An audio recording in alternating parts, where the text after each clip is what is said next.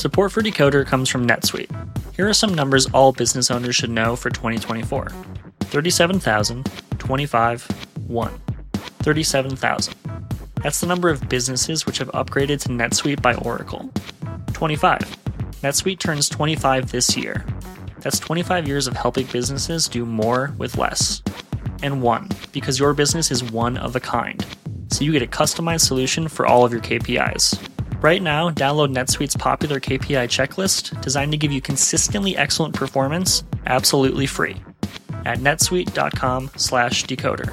That's netsuite.com slash decoder to get your own KPI checklist. netsuite.com slash decoder. Support for this episode comes from the Current Report. From data privacy to the future of TV, retail media, and beyond, the world of digital marketing is constantly in flux, so how can you keep up? Well, the Current Report is there for you. Each week, marketing leaders on the cutting edge give you the latest insight. If it's creating a buzz, they'll be talking about it. Subscribe to the Current Report wherever you get your podcasts. Hi, I'm Kara Swisher, editor at large of Recode. You may know me as someone who has decided the internet is just too unsafe, which is why all future episodes of this podcast will only be available on vinyl and 8 track. But in my spare time, I'm just a reporter, and you're listening to Recode Decode, a podcast about power change and the people you need to know around the tech and media industries. We're part of the Vox Media Podcast Network. Today in the red chair is Bruce Schneier, the well known security researcher. I'm a big fan of him. He's a cryptographer and a writer. He's also a fellow at the Berkman Center for Internet and Society at the Harvard Law School. He's also the author of several books, including Applied Cryptography and Liars and Outliers, and his most recent book, which is my favorite title of any book ever Click Here to Kill Everybody Security and Survival in a Hyper Connected World. Bruce, welcome to Recode Decode. Uh, thanks for having me. So, I'm a huge fan of yours. This is an area I want to talk about a lot because I'm going to go into your background in a second, but talk about what you're doing public interest Technologist. technologist. Explain what that is. I want people to understand how important this is. So, we're in a world where technology is fundamentally affecting society. Yes. We can talk about democracy, we can talk about uh, the market economy, we can talk about all sorts of social systems. And the people doing policy don't understand the technology. We had a senator when Mark uh, uh, Zuckerberg was uh, there for a hearing last summer who asked, "How does Facebook make money?" Which is, you know, crazy on two levels. One, he didn't know, and two, he didn't realize it was a stupid question. And we're expecting these people to make policy that governs tech, that governs us. And now there's this increasing knowledge that we need people to understand both tech and policy. Right. Policymakers who speak tech, techies who speak policy, people who speak both. And technologists need to get involved in public policy, or lousy public policy is going to be made. Or Now- none at all. Or none at all. Now, I don't mean techies should take over public policy. I think that'll be another disaster. Mm-hmm. But we need this coming together of these two worlds, these two ways of thinking, these two ways of regulating, of governing, if we're going to solve the problems of the first half of this century. And I think that as public interest technologists, trying to get people from my world to either serve in government, serve on the press doing tech driven journalism, work at NGOs, work for the government, maybe for the military or, or law enforcement, that doing tech in a more public focused environment. It's not going to make the big bucks, it's not going to have the big glory, but it's how we're going to change society. It's not going to be through the next app. All right, so we're going to talk about how to get there in a minute. So you call yourself a public interest technologist, which is something you've had a long history in lots of things, including uh, cybersecurity, all kinds of things. So let's talk a little bit about your background so people understand uh, what kind of role you played.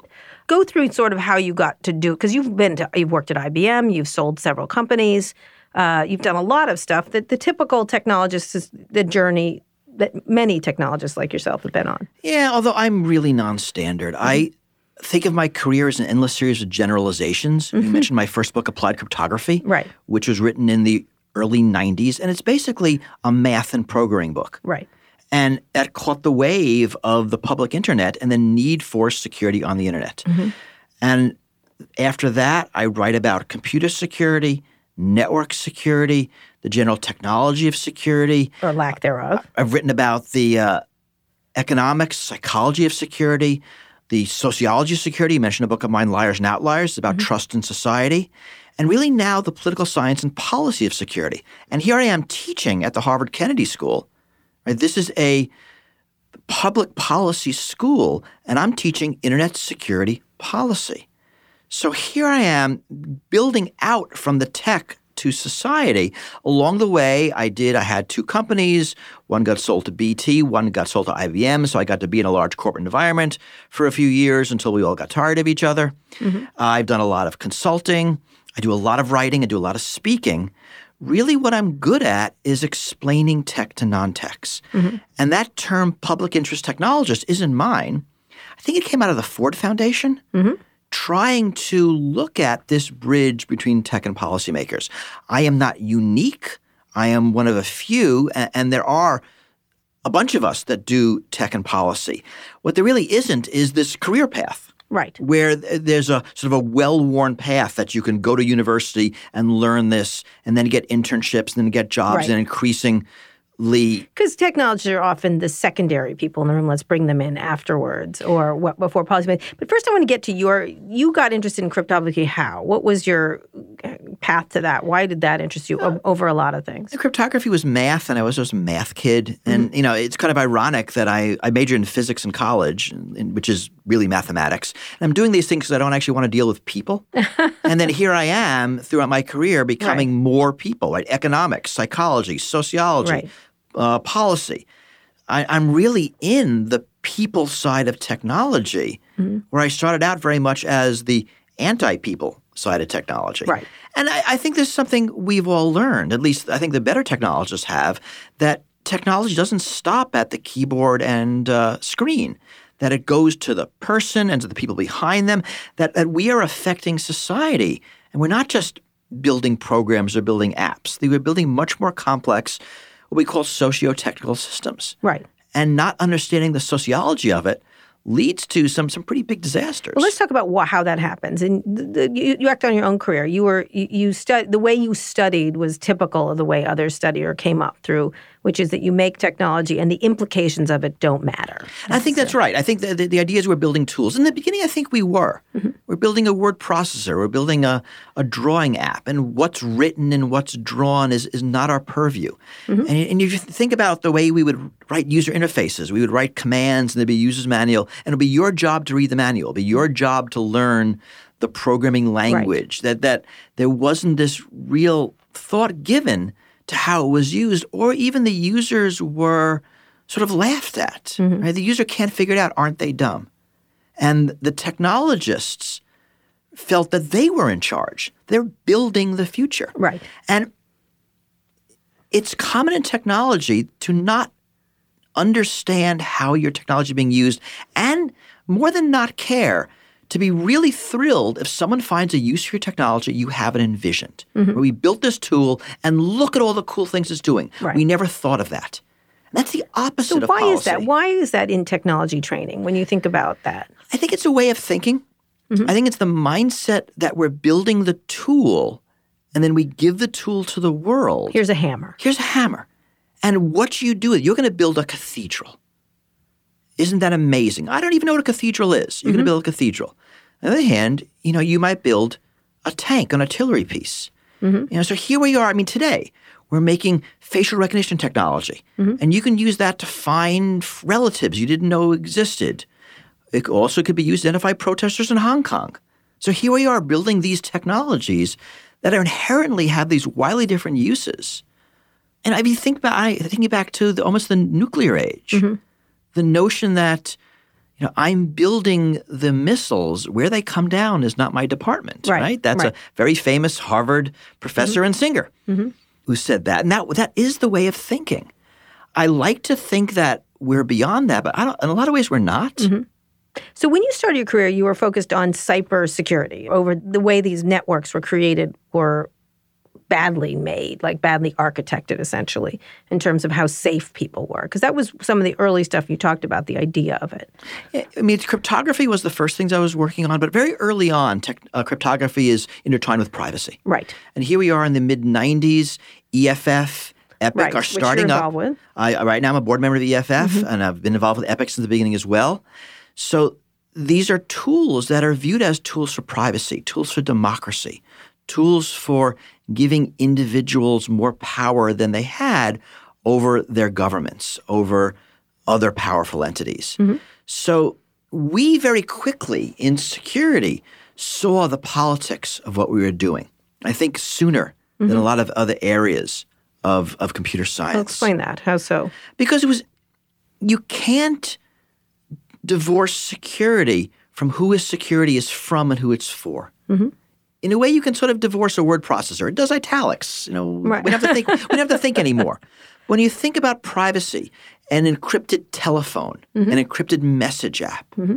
very quickly, who is using it? How are they using it? And whether it works or not is more than does do you see italics on the screen? Whether it works or not is did the person get privacy? Did he get security? Right? Is he being arrested or not? Mm-hmm. So the real world effects are much more visceral. Mm-hmm. And I think that gave us a preview into what we're seeing today with so many other technologies, Whatever. AI, and this you know automatic decision making. The things we could all look now and say, "Man, you people are breaking society. You should watch out." Know, we sort of knew that early on. Right. And so, when one of the things that you talked about, I want to start with a bunch of these topics of facial recognition, cybersecurity. Talk a little bit about where we are with cybersecurity right now. How do you how do you look how people are looking at it? Obviously, there's been incursions everywhere. Uh, Google just announced that one a big cybersecurity person called me and said after this Google thing, there will be no cybersecurity because of these computers they've created, and we have to have quantum cybersecurity. And um, Talk, talk to me about that. I'd love. I don't even know. I was Okay. like, I don't know. uh, I don't know. A lot of buzz, a lot of buzzwords floating Yes, around I here. Yeah, I got. So let's talk first about cybersecurity. I want to go talk about facial recognition, a whole, the whole bunch of them right now. So we, we, we tend to call internet security. Cybersecurity is the military term, and I think it's coming into our world. It is. Traditionally, we've called it internet security, Right. and that is security of your computers, mm-hmm.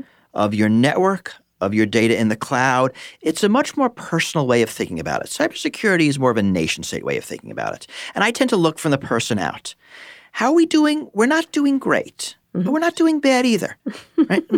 and most of us have our data in the cloud. Right. And you know, honestly, Google's going to do a better job keeping your email safe than than you would. So that's that's a win for most of us. Mm-hmm. Uh, we are being spied on by pretty much every corporation out there. Right? Surveillance capitalism mm-hmm. is the business model of the Shoshana internet, Zuboff. right? talks about. And you know that means these systems are designed for surveillance. Right. Uh, there's a a, a joke you could think of that everyone wants you to have security except from them. Right. And that's true. I mean, Google will give you a lot of security as long as they can read everything. And everybody, Apple's the same way. Everybody's everybody's the same way. Uh, there are breaches everywhere. We hear a lot of them in the news. A lot of them just don't make the news because they're just another breach.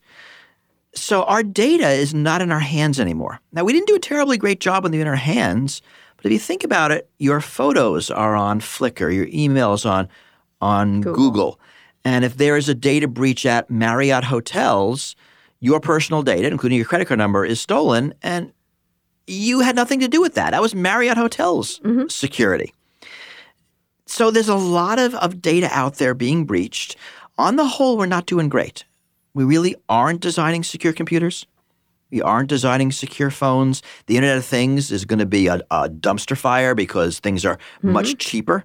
And those are also sensors about us. Mm-hmm. They're cameras, they're even refrigerators are, are, are mm-hmm. learning things about our, our habits. And these are all on the internet, and the data is all vulnerable. On the other hand, we're not seeing these cyber apocalypse disasters mm-hmm. that have been talked about. What would that look like? You know, I, I, I tend not to like to talk about mm. scare scenarios because they're, they're just scary. But you can think of large scale data breaches. I mean, we hear about our power grid being insecure. Sure. And there hasn't been any real disasters. We, we've seen a couple of attacks uh, by Russia against the Ukraine, but, but nothing else. We haven't seen cyber terrorism. I mean, we're really seeing cyber crime. We see Stealing, data theft. Well, stealing. data theft, but also uh, data hijacking, uh, the ransomware against lots of cities, lots of organizations. We often see it when it's a city or a hospital. We don't see it when it's a company. That's because they don't often make the news. Right? That is sort of burgeoning area of crime.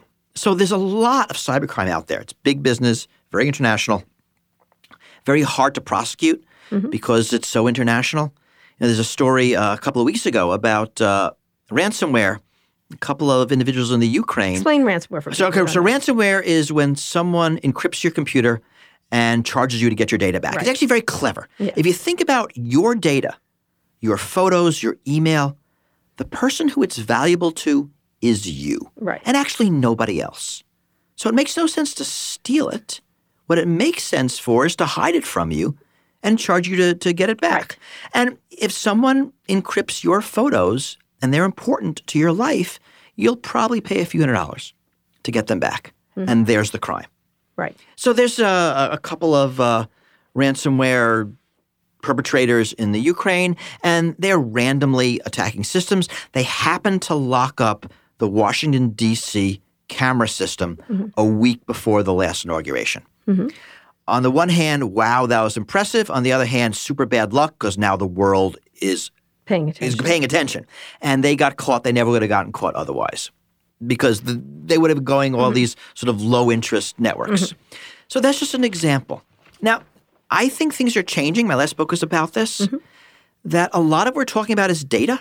Right. When we start talking about things that actually hurt people, cars and medical devices, thermostats. I live in Minnesota. Someone uh, takes over my thermostat in the winter. I could my pipes can freeze. I can have a lot of property damage. That that's going to change the security landscape because it'll be no longer about data. It'll be about life and property. Right. And I think changes are coming, regulatory changes, because of that. That people can take over a thermostat or take over a car or that kind of stuff. That cybersecurity doesn't mean your spreadsheet crashes and you lose your data. It means your embedded heart monitor crashes and you lose your right, life. right, right. That, I, I that literally change. was talking uh, to someone who's like, someday Google will run your pancreas, and then you don't pay them, and then they say we're turning off your pancreas until you pay us, kind of stuff. It was fascinating. I was like, oh, I never thought of that. and, and that's actually not unreasonable. I know that. Right? I was- you know, so so you know, in addition to all these, you know, criminals and we talk about nation states, I'd worry a lot about the corporate power. right, that there's a lot of corporate power over our data Mm-hmm. and over uh, the, our ability to do things. I'm, I'm in, uh, we're in Massachusetts now. There's a right to repair bill Mm-hmm. that is go that is going to be on the uh, uh, n- uh, next election. It'll be voted for as a. Uh, Mm-hmm. explain that right to repair. so the notion is that we have a right to repair our stuff. Mm-hmm. And if you have a car and it breaks, you can open up the hood and take a wrench and do car things. I'm not a car guy, but presumably Mm-hmm. people know how to do that stuff. As these things become computerized, there are license agreements about the software That you're not allowed. that you're not allowed to repair your stuff. Mm-hmm. And that seems counter to the way society works.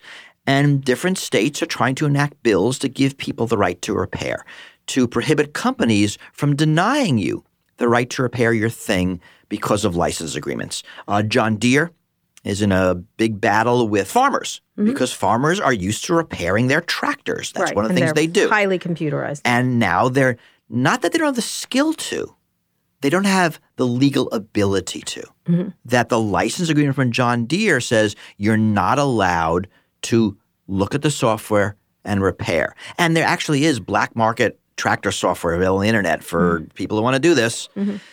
and we want to make this legal. There's only two bills in Massachusetts, one general and one about automobiles specifically. Right, to be able to do this. To give people now, I want right to get back on track, really, and then we're going to get to facial recognition, I think, the other, in the next part. Um, but the, the distinguisher from cyber to, from from internet security to cyber security. This is the military. Yeah, both- you're here. They're both basically Harvard. the same. They're, they're, they're, they're different ways of looking at it. Cybersecurity was always a military term and a little bit derided in the internet security community Mm-hmm. because we are thinking more about people and communities. And cybersecurity is more about national security and governments and nation state actors. They've kind of merged at this point. They have. I mean, everyone's using the same tools, the same techniques, the same tactics. And, you know, in some ways it's surprising. And I remember 2014 October, the uh, attack against Sony. In my community, there's there's a, a serious debate about whether this attack is perpetrated by uh, you know, a nuclear power with a $20 billion military budget or a couple of guys in a basement somewhere. Mm-hmm. And that, in a sense, is extraordinary that you can't tell the difference Whether it's the North Koreans or just or, or just random people. Mm-hmm. And that's true. A lot of these attacks we see, we don't know who does it. We, we can get good at attributing when, when we pay attention. The United States has in the past few years attributed attacks to Russian actors, to Chinese actors, North Korean actors, to Iranian actors.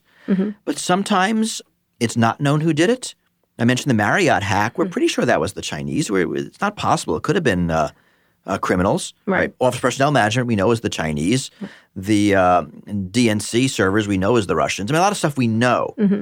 But there's a democratization of tactics that you don't see in conventional warfare. Right. All right. We're going to talk about that when we get back because right now there's just, this was just in the news yesterday about this exact thing. We're here with Bruce Schneier. His most recent book is called Click Here to Kill Everybody Security and Survival in a Hyper-Connected World. We're going to take a quick break now. We'll be back after this.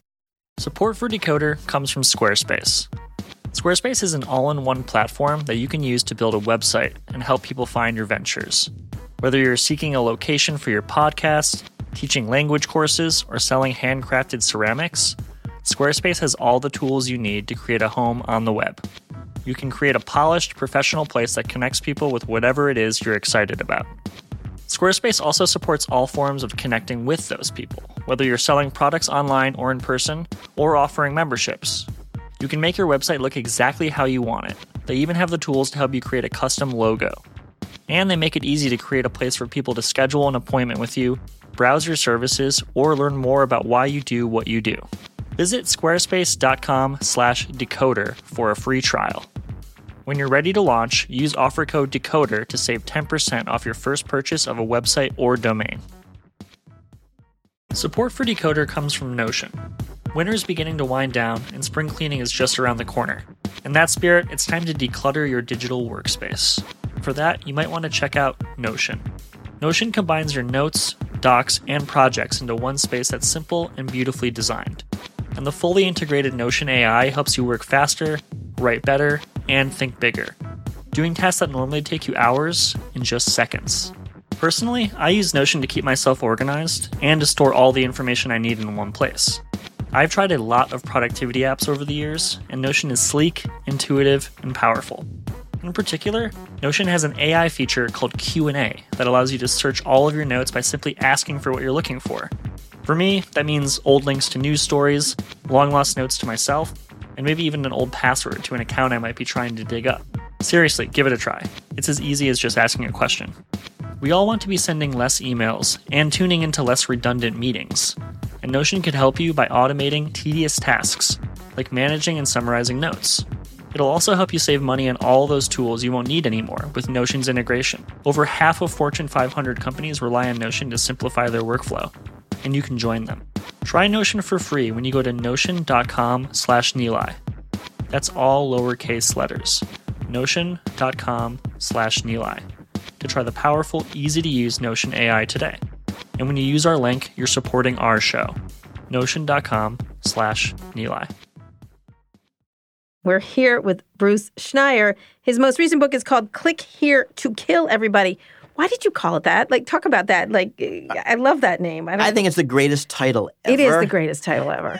So, right, I like Steal This Book, but go ahead. steal this book is a great title. That's Yeah. Mm-hmm. true. I like evocative titles. I mean, I think of books in sort of a waterfall model. The title gets you to read the subtitle. Yeah. Subtitle gets you to read the the uh, inside jacket page, ja- yeah. inside jacket copy, right, Right. and that gets you to right. read the book. So I want a title that makes you stop and say, "What is that about?"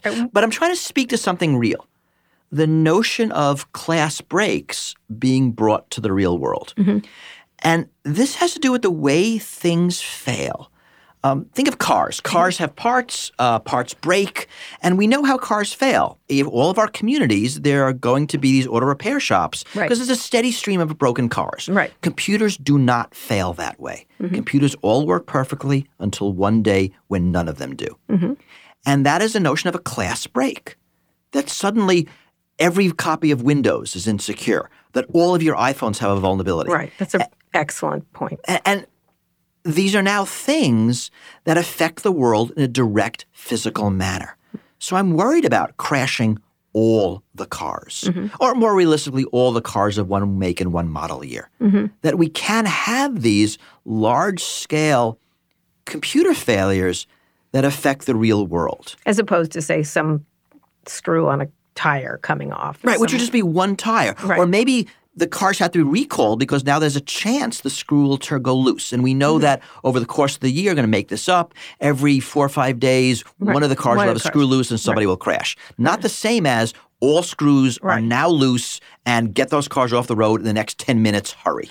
Well, part of the appeal of it is that they all do work together. I mean, the on the flip side of that, someone was at Google. I just was recently telling me, look, when someone gets in a car, they were talking about self-driving cars. They said whenever when someone gets in a car accident, only that person learns if they learn at all. When a self-driving car gets or autonomous car gets in an accident, all the cars learn.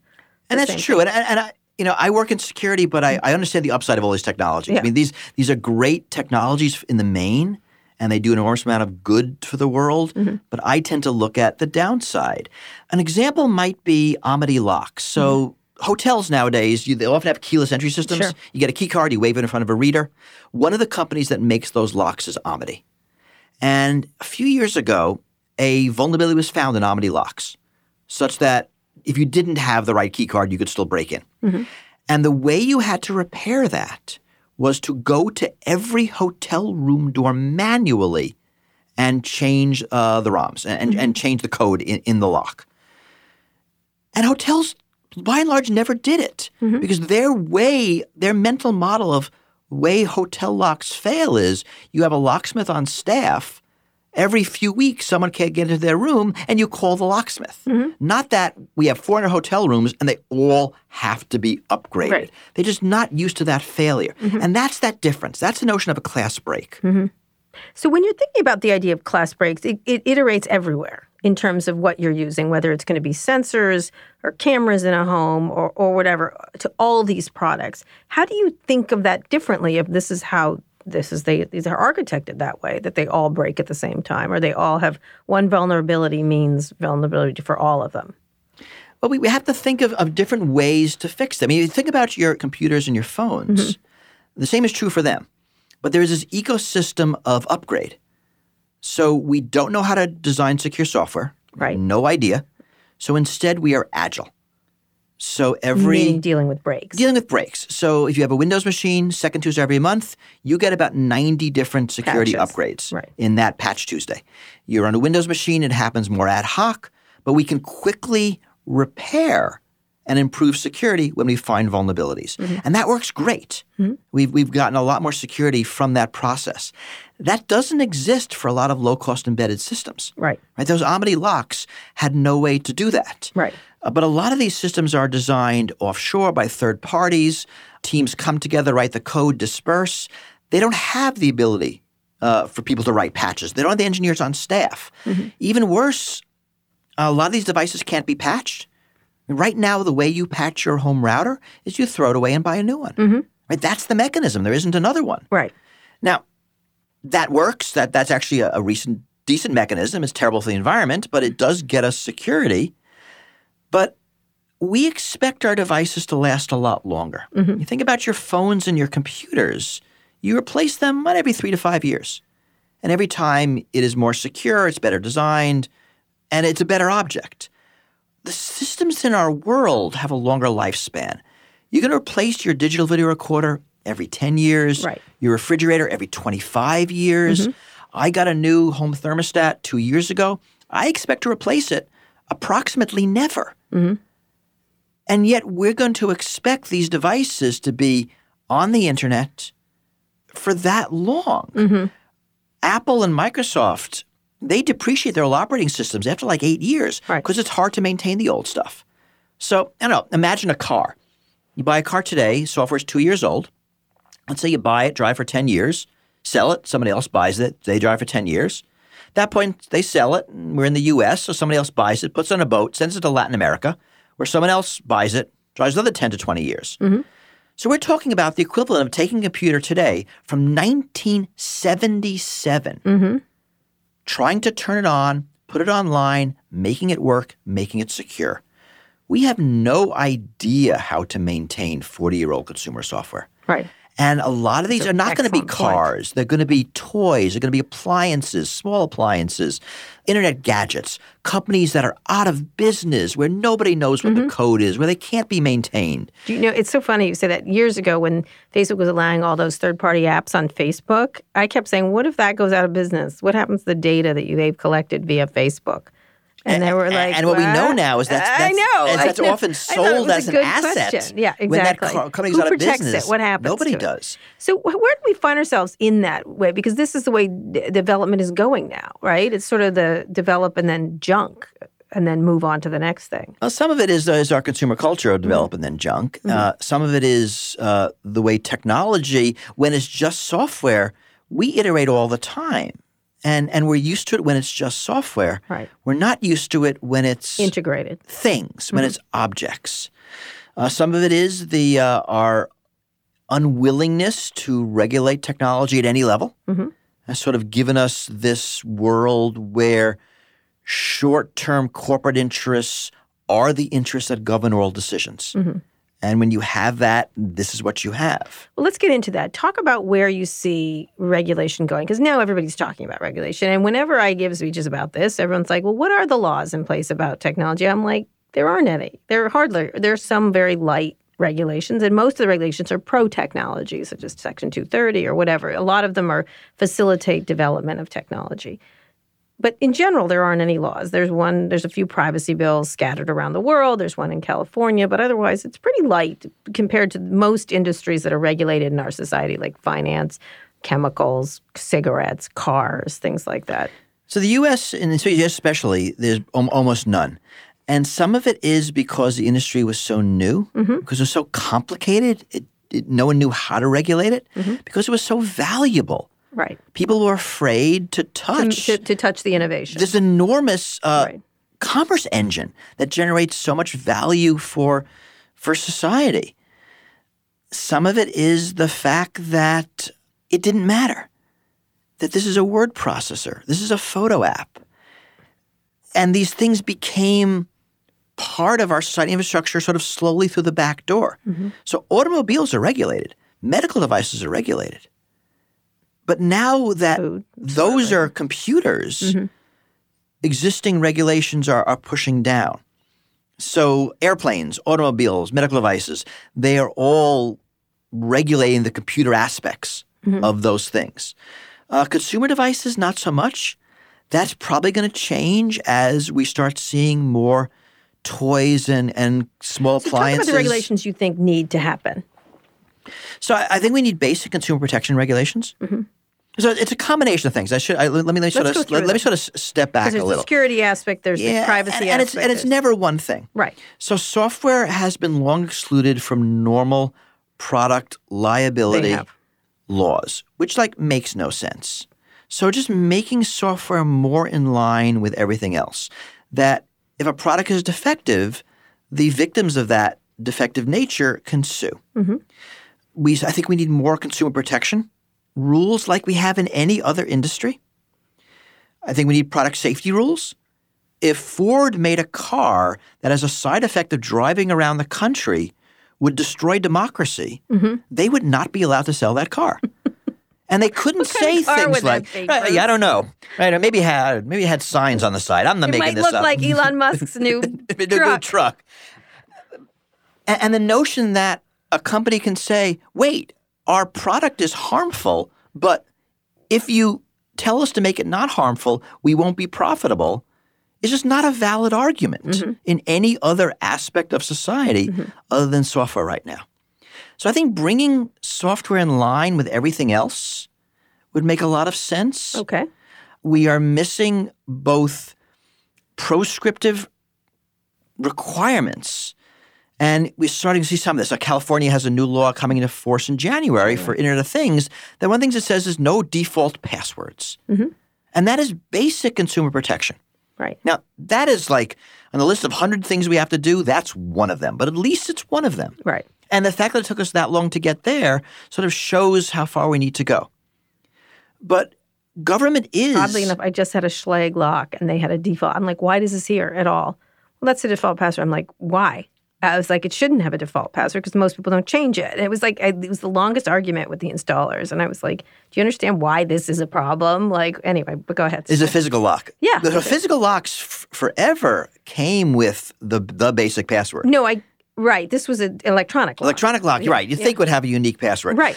Now, I think most padlocks you buy, the One, two, three, four, something like that. no, I, I don't, I don't remember. It's been a while since I bought a Zero, padlock. zero, zero, zero. That there, there have been ones that, and you're supposed to change them. You're- Some, like the Masters, do have a random one, They do. and it's written on the package. It is, but they're random. They They're are random, different. but you're right. Most people will not change the default, Right. and we just have to accept that and and you know make it so we protect the consumer from themselves, Mm-hmm. like we do in so many air other aspects. It's uh, you know, what is the uh, the example that Don't eat that tainted meat. Go ahead. But go, sorry.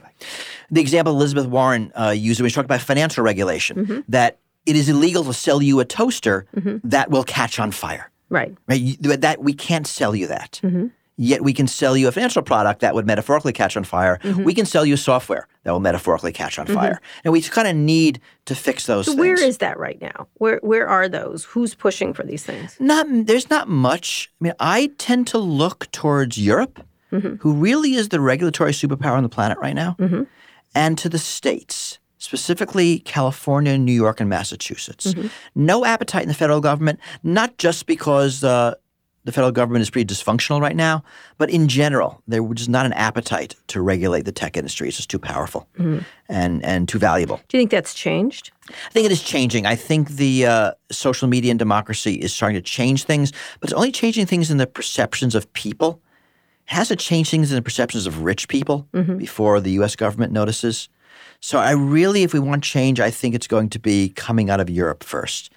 And the neat thing about technology is that it's write once, sell everywhere. Right. I mean, right now, the car you buy in the United States is not the same car you buy in Mexico. Mm-hmm. Environmental laws are different, and the manufacturers tune their engines. Right. But the Facebook you get in the United States is the exact same Facebook you get in Mexico mm-hmm. because it's easier. So California has a law coming into force in January no default passwords. Mm-hmm. The maker of a thermostat is going to change their software to meet California law. They're not going to sell two versions, one for California, one for the rest of us. We will all benefit from that law. Similarly, Europe has GDPR, uh, big privacy law, and a lot of us not in Europe benefit from that. I used to work for IBM. They made a decision early on that they would implement GDPR worldwide because it was easier and cheaper to do that than to figure out who a European citizen was. Right. And I think it's a really interesting feature of software that will benefit us, that well written regulations in any large enough market mm-hmm. move Like the whole world. or Europe or any California, Europe, right, the UK even will move the whole world. So when you think about this is moving through, that means a very slow version of public policy and not led by the country where these companies started. From a federal point. I think that's what we're stuck with. right. I just don't see the U.S. government having an appetite to do this anytime soon. We might see some movement in the judiciary where uh, court cases, I think, will put this industry in line. We're seeing some movement in some of the federal agencies. I mentioned uh, the FAA with aircrafts, Right. Department of Transportation with automobiles, whoever regulates medical devices, I'm blanking on their name. Oh, F- FDA, think. FDA, FDA, yeah. right? Uh, the Federal Trade Commission yes, the FTC. is is doing a lot with consumer protection. Mm-hmm. Although their mandates are a little weird, Mm-hmm. There are things they can do about unfair and deceptive trade practices. Mm-hmm. So we are, I think we are going to see some push there. But primarily, I am looking to Europe and to some of the states. It's uh, New York is trying to regulate cryptocurrencies. California has a data privacy law and now an Internet of Things law. Massachusetts is, is pushing some things. We see digital right to repair. that creates a real problem in that they're all different. That for these companies too, in terms of they're all different. So they just have to pick the one that's most powerful or the most stringent. You know, but countries are already doing that. I mean, yes, it's a problem. It'd be nice to have harmony, but the big worry about national laws that preempt state laws, and the reason a lot of the tech companies push them, is they know they're going to be lousy. Mm-hmm. It is much easier to have a lousy federal law than to have a few good state laws. Right. And companies will scream that they can't meet everything in order to try to get that watered down federal law. So be careful about the complaints. I mean, yes, it's a problem, mm-hmm. but industries have been doing this since forever. Right, on every other thing. On every other thing. Yeah. And, you know, it's it's been working It is okay. interesting the mentality that this should not be regulated, given that every other major industry has been. It's hard to regulate. I mean, I, I'm not going to say this is easy. This is a very fast moving industry. And I think we need to figure out, we don't actually know how to legislate in the 21st century. Mm-hmm. You know, someone invents, oh, I don't know, the telephone, you know, 100 years ago, and it takes 30, 40 years mm-hmm. Before it permeates society for us to figure out the law of the telephone. Mm-hmm. Someone invents a drone, and I remember this. There were the years we said we can't regulate drones. It's too early. You'll destroy the industry. Right. Then suddenly everyone gets one for Christmas.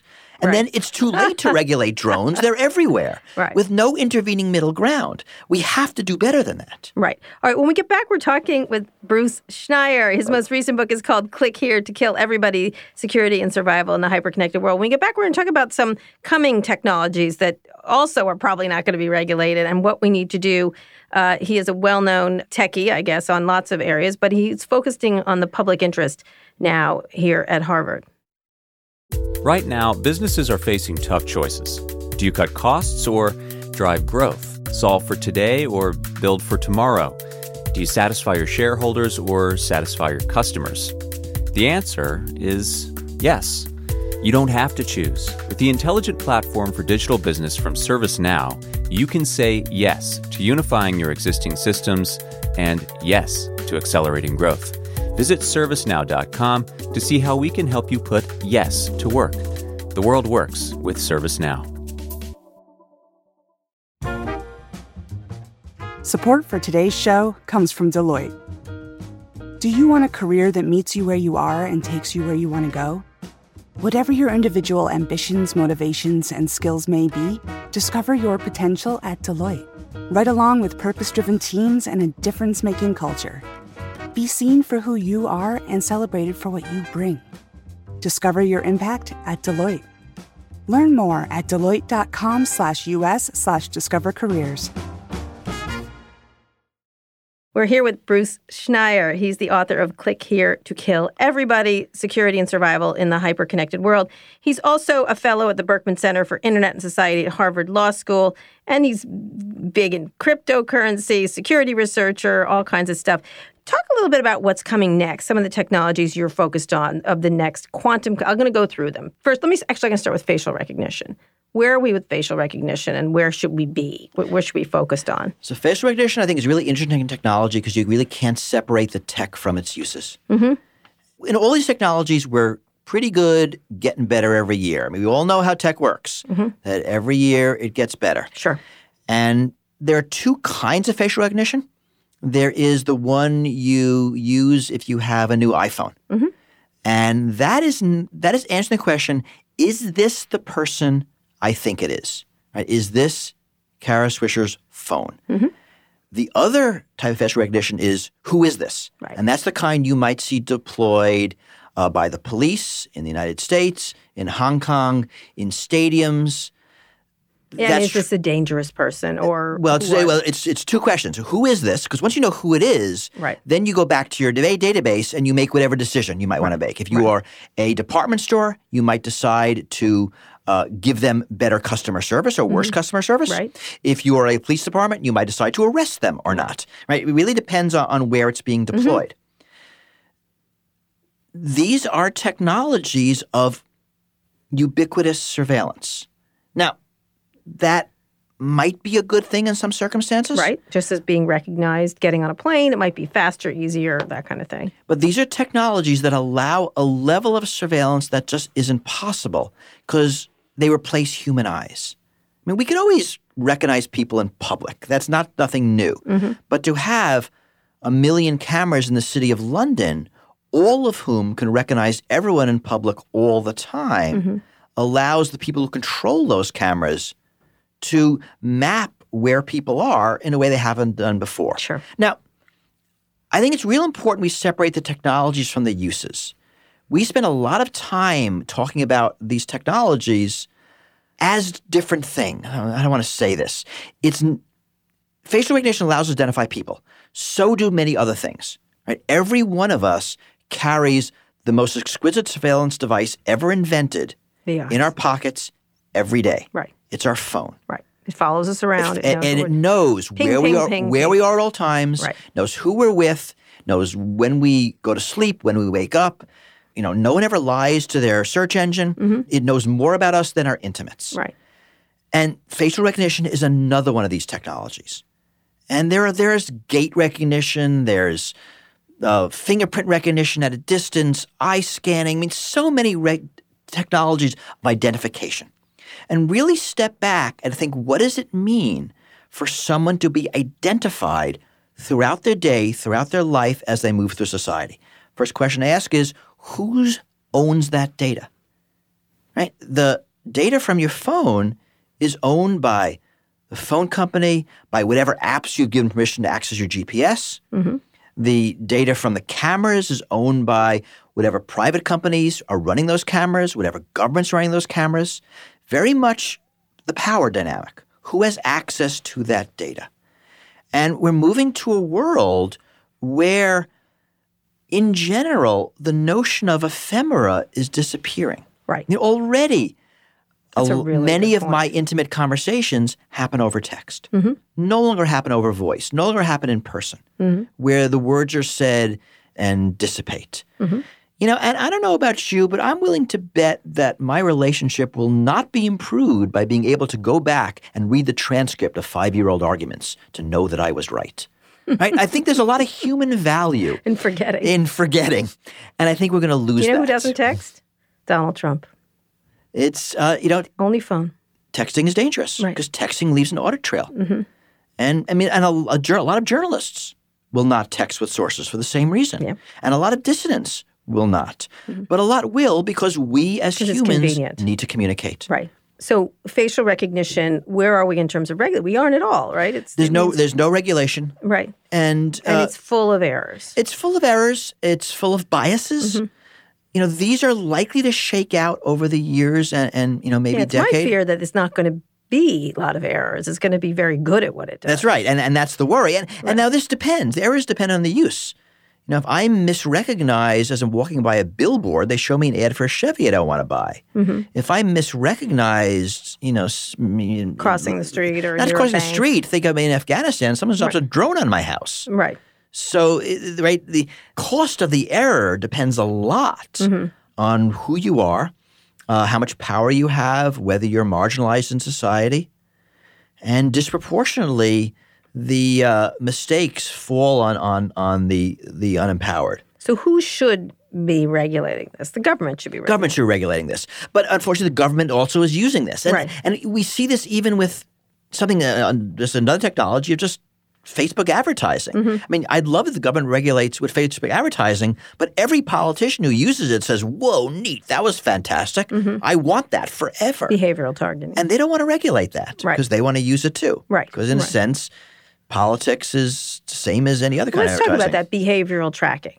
That's another one. The the ability to track you based on your behavior, your con- and which will be girded by facial recognition because it will see you as you move through the world. face recognition and other things as well. And Mm-hmm. and again, there's there's still a lot of errors here, but the basic idea is that we can look for certain kinds of behavior. Right? Someone standing when they should be moving, someone moving when they should be standing, someone who looks suspicious is wearing Mm-hmm. the wrong clothing for the weather. I mean, we can make up all these behavioral characteristics. And yes, I mean your question is perfectly reasonable. You know, what are the error rates? Mm-hmm. Who does it disproportionately fall upon?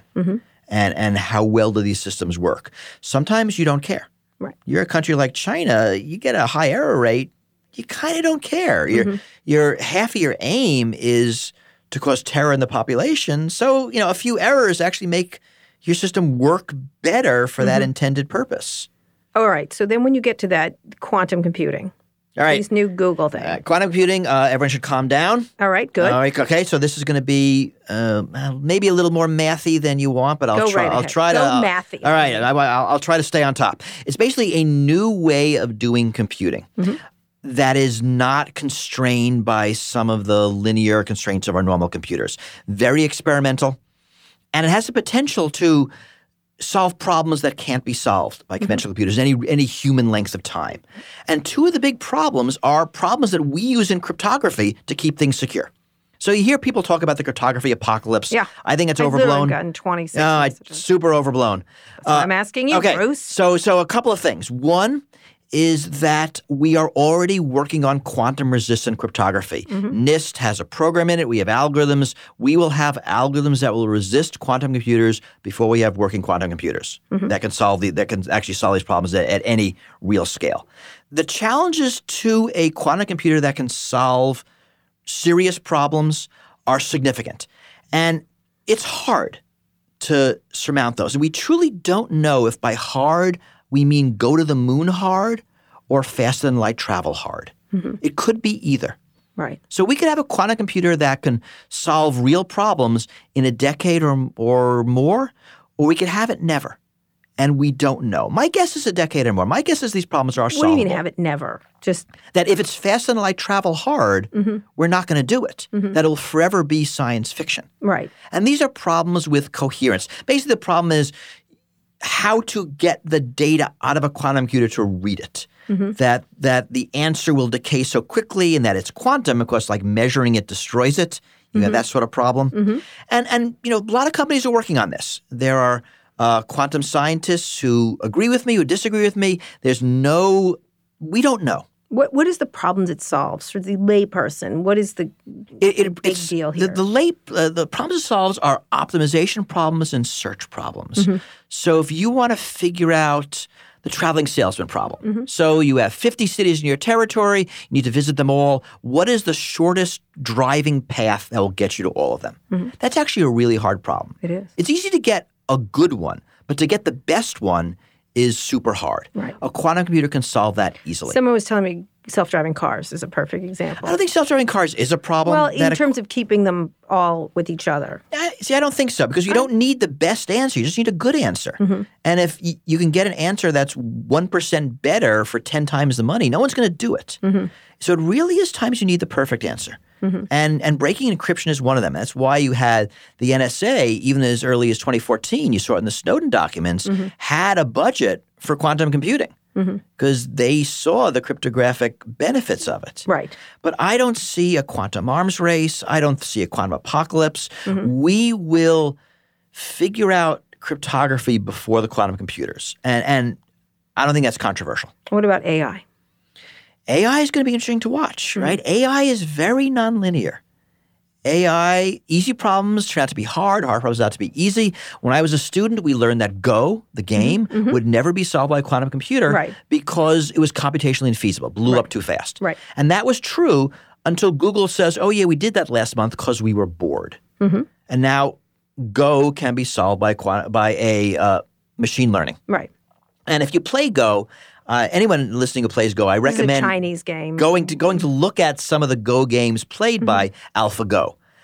And the way it learned is it learned the rules of Go, then got every human game Go of game ever recorded, learned from those, then it played itself for a gazillion times and got really, really good. And it plays Go phenomenally well. Then Google did another experiment. They didn't feed the new program any human Go games mm-hmm. and said, figure it out yourself. And that program plays Go like an alien. It's really fascinating. It makes mm-hmm. moves that a human would never make. Mm-hmm. And I think that's really a, a way to think about the future of AI. It'll hmm. do things we don't imagine in ways that'll be completely strange. Some things that we think are impossible will be done. Some things that we think are easy uh, are going to be very, very hard and not be done. It's very hard to predict. In security, we'll have you know AIs attacking, defending. We don't know who will have the advantage. Right. And again, this is going to be a, a thing about power. I don't see a data race. You'll see a U.S. China story that because China spies on its people more, they have more data to train their AIs.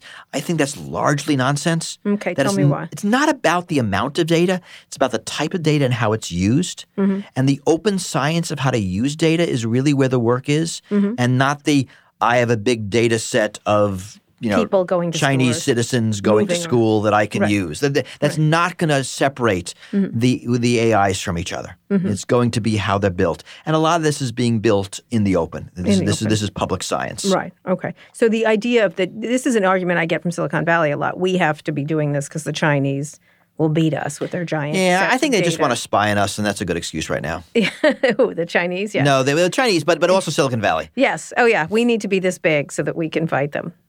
Yeah, I I, call it the Xi or me argument. yeah, I, I don't I don't buy it. I, I mean, I think we're, we're at the point where the companies are too big, Uh huh. and uh, a lot of our problem is the fact that these are all monopolies. I want to get to that last, but uh, robotics and automation. From a security perspective, I think these are also really interesting, Mm-hmm. and and it's definitely automation's the right word. It's automation, autonomy, and physical agency. Right. Mm-hmm. Those are the things that I, I think about. And robotics really epitomizes all of them. Right. And it's going to be things in our world doing stuff. Right. and things that have all the computer flaws that we're used to, Mm-hmm. all of the vulnerabilities we're used to, that are going to be doing things and things that are increasingly critical, increasingly life critical. Right. And and these these are aspects I worry about. And again, this uh, this goes back to my, the title of my book, "Click Here to Kill Everybody." That Right. Because they all can be told to do one thing. Right. I mean, we, we've seen people program Roombas. I mean, this is still academic exercise Mm-hmm. to follow people around and try to trip them. I mean, you know, I get one of those. you kind of laugh, but I didn't know you people did that, but of course you do. of course you makes- do, yeah, because it's the internet. People are haters. That's the way, Right. way things work. I want one of those. Now, please send me a robot that trips people. All right. So robotics, but but in terms of the the fail points is what you're talking about. The that, that there's multiple points of failure here. Right, and and I worry about who who owns the data. Mm-hmm. Getting back to surveillance capitalism, maybe these robots will be collecting enormous amount of data about us, and who's going to own that data? What will happen to that data? I worry about who's going to control those robots. You talked a little about the right to repair. Mm-hmm. If that robot is owned by by Google, by John Deere, by Mm-hmm. by a company. That you might not have the ability to, To change to, it. change it. We're seeing that in medical devices. There are uh, patients who are trying to get access to their automatic uh, blood insulin level data, which is being collected by these The company computerized yeah. systems, and the company owns that data. And it's Right. like, it's my body. Why Right. isn't it my data? What about uh, humans becoming more robotic rather than robots becoming more human? Yeah, I don't follow the sort of body augmentation. yeah. I think I think we sort of see the harbingers of that when we think about our devices. Mm-hmm. I mean, in a lot of ways, our phones and computers are extensions of us. Right. My my email is my offline brain. Uh, there are things that I remember because I know it's there and I go get at it. Right. Mm-hmm. I mean, a lot of us really can't function without the calendars and Right. and and the internet and email and messaging. And it'll be those same type of things more integrated. I don't follow body augmentation or any of that sort of thing. Again, I worry about the software, about who Mm-hmm. Right. controls it, whether it can be taken over. I mean, I don't want to have robotic legs and suddenly, you know, some hacker Yeah, from sub-Saharan Africa is walking me around, and now there's ransomware against my legs. Mm-hmm. I mean, this and this is not unreasonable. It's not. It's not. I just think that's kind of a fascinating idea. It's true though. It's not unreasonable whatsoever. No, we, we, we've seen So- de- we've seen demo ransomware against cars. So, lastly, the power of these companies. I want to finish up talking about that. One of the arguments I hear a lot in Valley is we need to be this big, as I said, in order to combat all these problems that you just talked about. What is the dangers of this size? To me, it's the one ownership of the the information and who gets to make decisions about that. Two, it's that there's no way once they get that big and they get into monopolies, you can fight them. Even the government can fight them. And three, it's innovation dies when you have that. So I think it's all of those things. I mean, a lot of it is the generic problems of monopoly that we've known for decades and just forgot since the 80s. Mm-hmm. That monopoly stifles innovation, that monopoly leads to complacency, that monopoly just leads to substandard outcomes where we're paying more and getting less. Mm-hmm. And, you know, we're now in a world where really the vanguard of capitalism is in competition is in Europe and not in the mm-hmm. United States. Mm-hmm. I mean, they pay much less for even things as simple as internet access because they have actual competition and, and, and we don't. And and I think you lose a lot when you have a, a monopoly, and these tech monopolies are are hurting us in many ways. And even something as simple as forcing Facebook to open up their API mm-hmm. for compatible apps would go an enormous way towards fixing all the problems Facebook is having Yep. with their platforms and and society. the we have to be big, this big to fight these threats makes no sense. I think a diversity mm-hmm. is better at fighting these threats. Mm-hmm. And in the next, given that situation, because all these companies are American companies, is this where the next internet age is? If you had to look around where innovation is coming from, because to me, that's what will dominate. Like people talk about Facebook or whatever, or, or any of these companies, and to me, you see it over and over again. The same thing as the replacement of, of these. Where do you imagine innovation is coming from right now, or how do you push it as a country, in this country at least? I think innovation is still coming around the edges. I mean, Facebook and Google are still buying companies left and right mm-hmm. that might out innovate them. Right. I mean, they're they're they're still accreting. Mm-hmm. Apple as well. So I mean, you are still seeing a lot of innovation. I, I think the the innovation can be helped by keeping things open, by by getting rid of the monopoly behavior. Mm-hmm. But even something as simple as as net neutrality to stop a monopoly in one area from infringing on another area does an enormous amount for innovation. I don't think we see a lot of innovation in social media right now. I mean, mm-hmm. because there's no point. You'll never get a, a Yeah, competitor to Facebook public uh, Right. funded. No, it makes I no sense I just talked to a big VC. and and Search and and we and and we want those. Mm-hmm. We we would like competition. I think it would keep Facebook honest. Mm-hmm. I think we'd all benefit. But as long as Facebook is allowed to be as big as it is and buy whatever it wants, it's, it's you just never have. So what do we do? What are your solutions? Give me three solutions that we need to do right away in the short term, maybe middle term, and long term.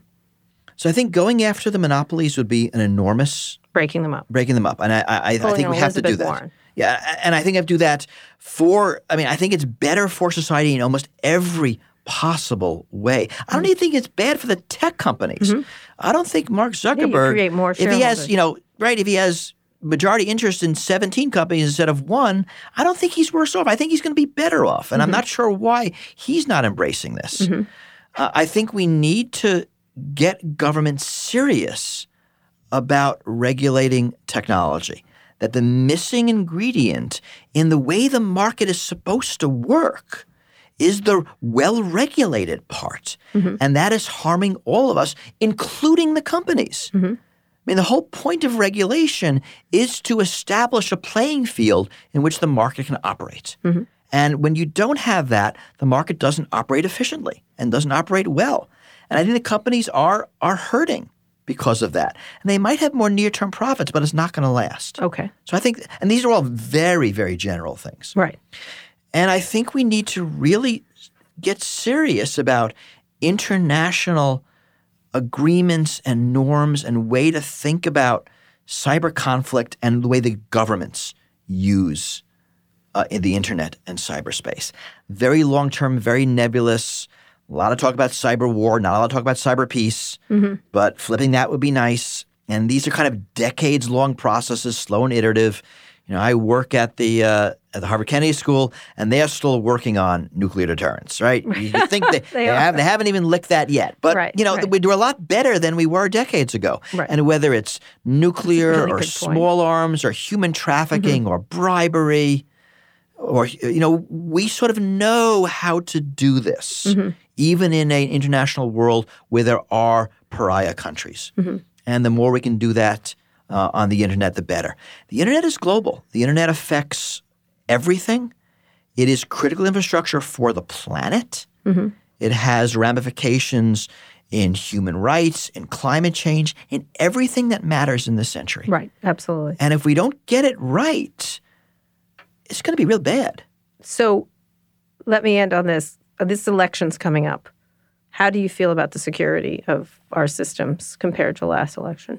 I don't think we're we're any better. Well, well, I'll, I'll, I'll separate two things. I'll separate voting security, mm-hmm. which is security of the machines and the systems. Actually, it's several things. It's the election rolls, who can vote. It's the machines, whether the vote is mm-hmm. accurate. It's Right. the tabulation systems, and it's the reporting systems. Right. All of those have vulnerabilities, and they have not been addressed. Mm-hmm. And I'm very worried about election security. Right. The rolls. And right. And then there's the security of the greater election process. And that's uh, propaganda, disinformation, both foreign and domestic. I think you looked at the last election in uh, Governor Kentucky.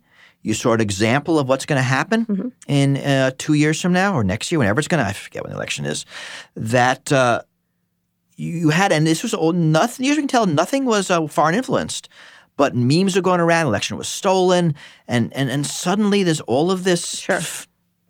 all of Discord. this fake news. I hate I hate the term, but but that's what it is out there. That's being pushed by domestic actors with an agenda. And uh, Facebook and Google do not have a good handle on this. Twitter doesn't. I think uh, the things we're seeing in, in Brazil and India, where a lot of this moved to some of the messaging apps, to WhatsApp, to uh, direct messaging from uh, Facebook and the social media, is what's going to happen in the United States. And I think we have to worry about these fake issues and agendas hijacking the real agenda. I think the mass media, the, the New York Timeses, haven't owned up to their uh, to their part in 2016. I mean, Facebook might have done some, some pretty bad things, but at least they said we did this. and We're going to try to do better. I don't think the uh, the mainstream media has really acknowledged their role and how they were played by the Russians. How they're going to do better.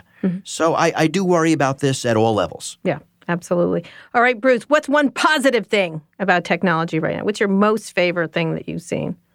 I, you know, I I might sound like a downer, but I think technology is mostly good, is almost entirely good. Yeah. I mean, we're spending our time talking around the fringes, and as a security researcher, it's real easy to s- to think Mm-hmm. Yeah. that everything is bad. But I am Well, just one as, nuclear bomb can ruin your day. one nuke ahead. can ruin your day.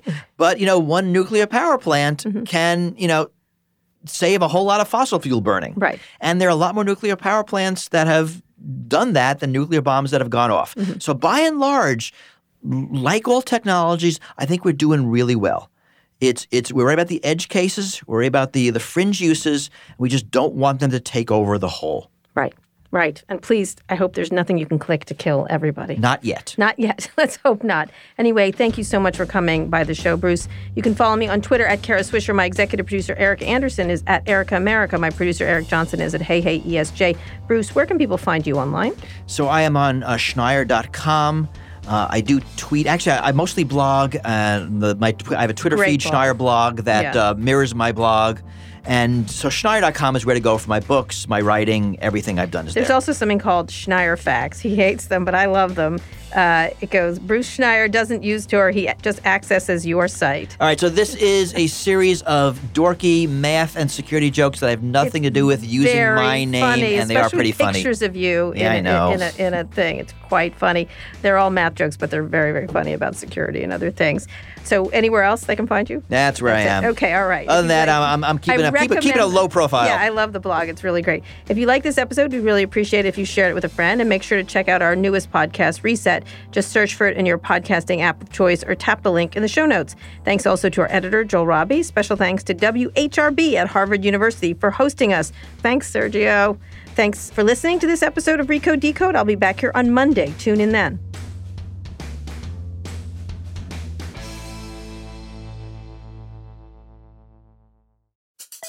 Support for this podcast comes from Smartwater. Want to get a little more from every sip? Smartwater Alkaline doesn't just taste crisp and pure, it's loaded with everything you need to perform at your best, whether you're running marathons or boardroom meetings. Elevate how you hydrate and pick up a Smartwater Alkaline today. To learn more, visit drinksmartwater.com.